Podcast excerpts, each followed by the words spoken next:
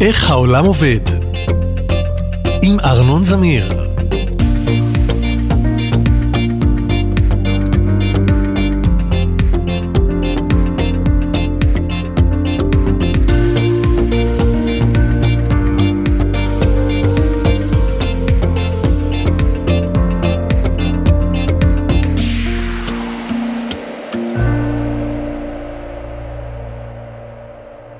תגידו לי אם זה קרה גם לכם. אתם יוצאים לכם ליום על החוף, טובלים קצת במים, אוכלים אבטיח, מורחים קרם הגנה ונהנים מהשלווה.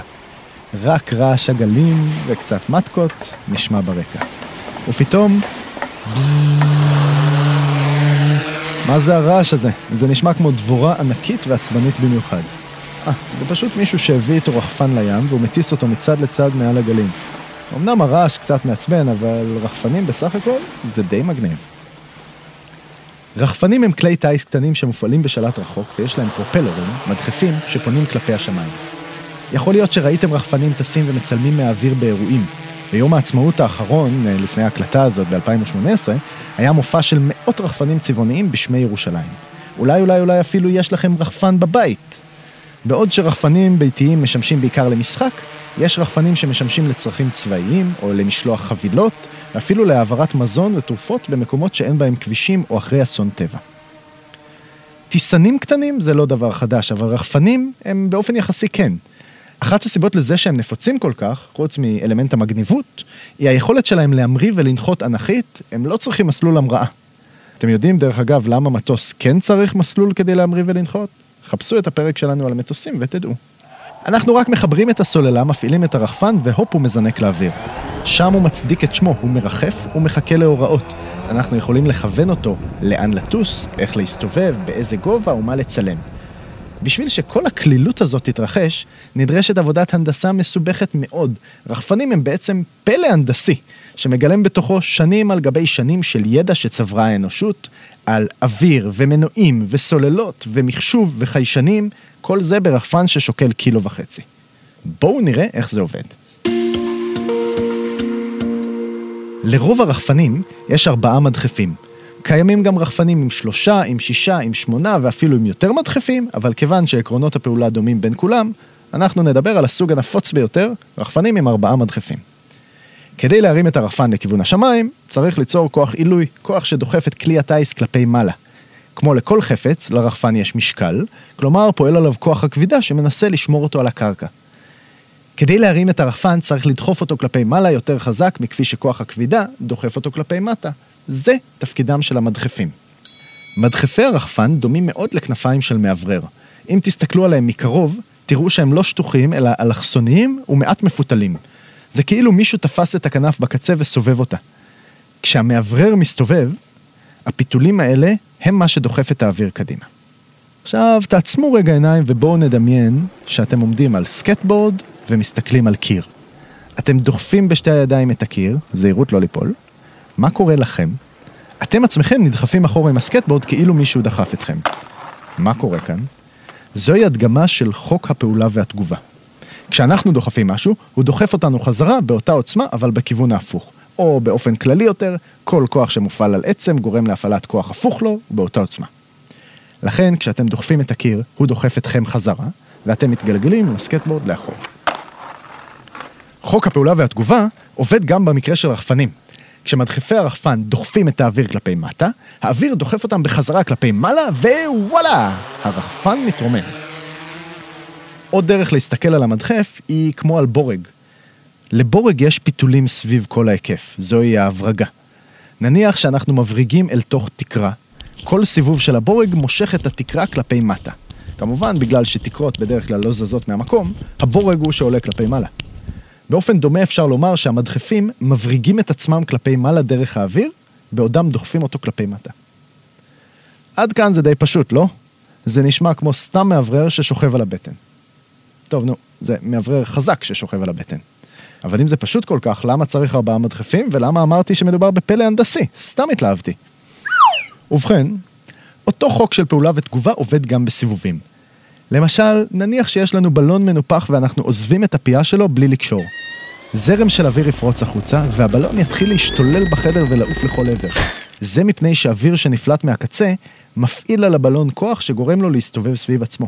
אם אין מישהו שיחזיק אותו, הוא יעוף לכל עבר, ובסוף הוא יביא את החתולה וישפוך את המים. עכשיו בחזרה לרחפן. נניח שיש לנו רק מנוע אחד ומחובר אליו רק מדחף אחד. אנחנו מפעילים את המנוע והמדחף מתחיל להסתובב.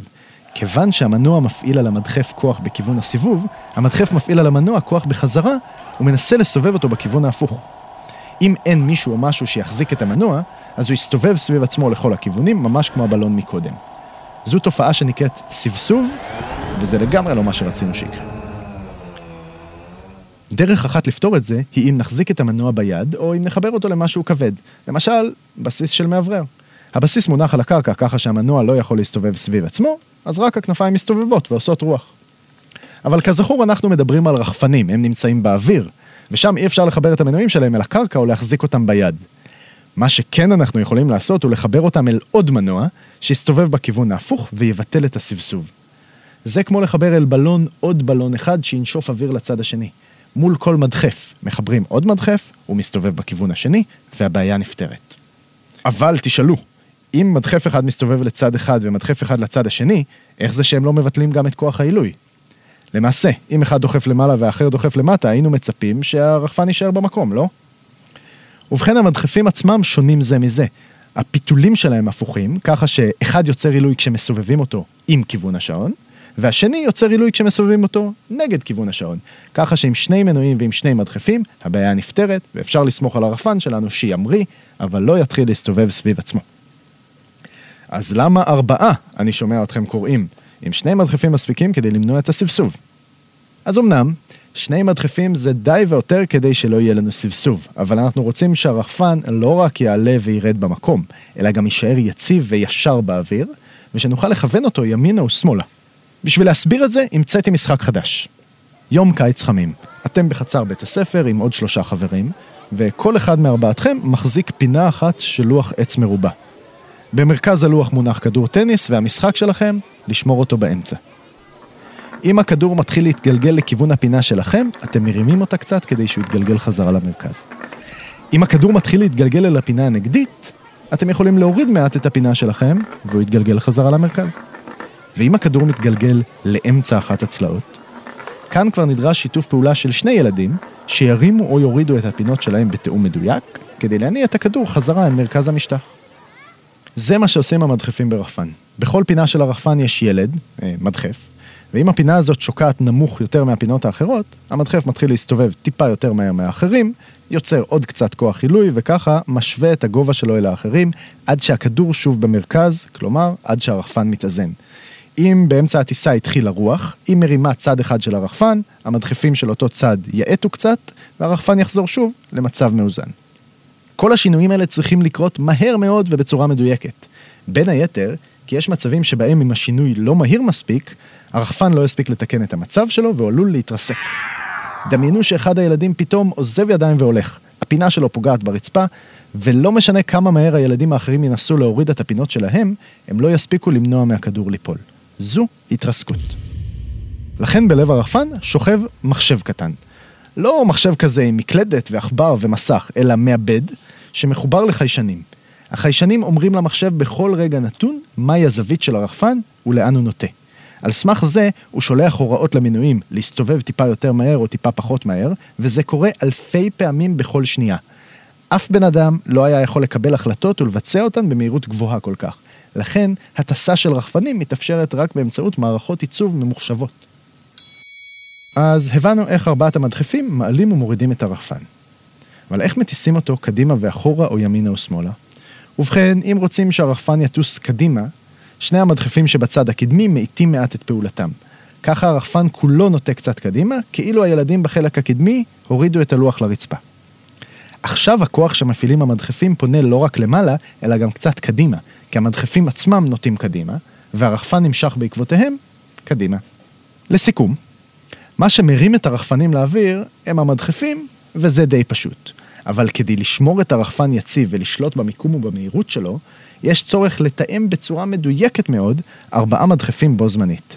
השילוב הזה של מנועים מדויקים ומחשב שמתאם ביניהם אלפי פעמים בשנייה, הוא מה שמאפשר לרחפנים להיות פשוטים כל כך להטסה, שגם אבא שלכם או סבתא שלי יכולים להטיס אותם בלי להתרסק. כמעט אף פעם. ונסיים בחידה.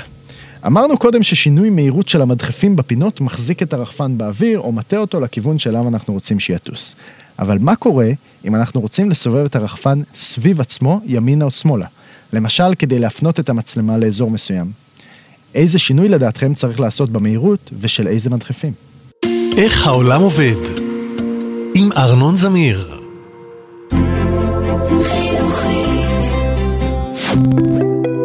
הופק על ידי פודקאסט ישראל מדיה בע"מ.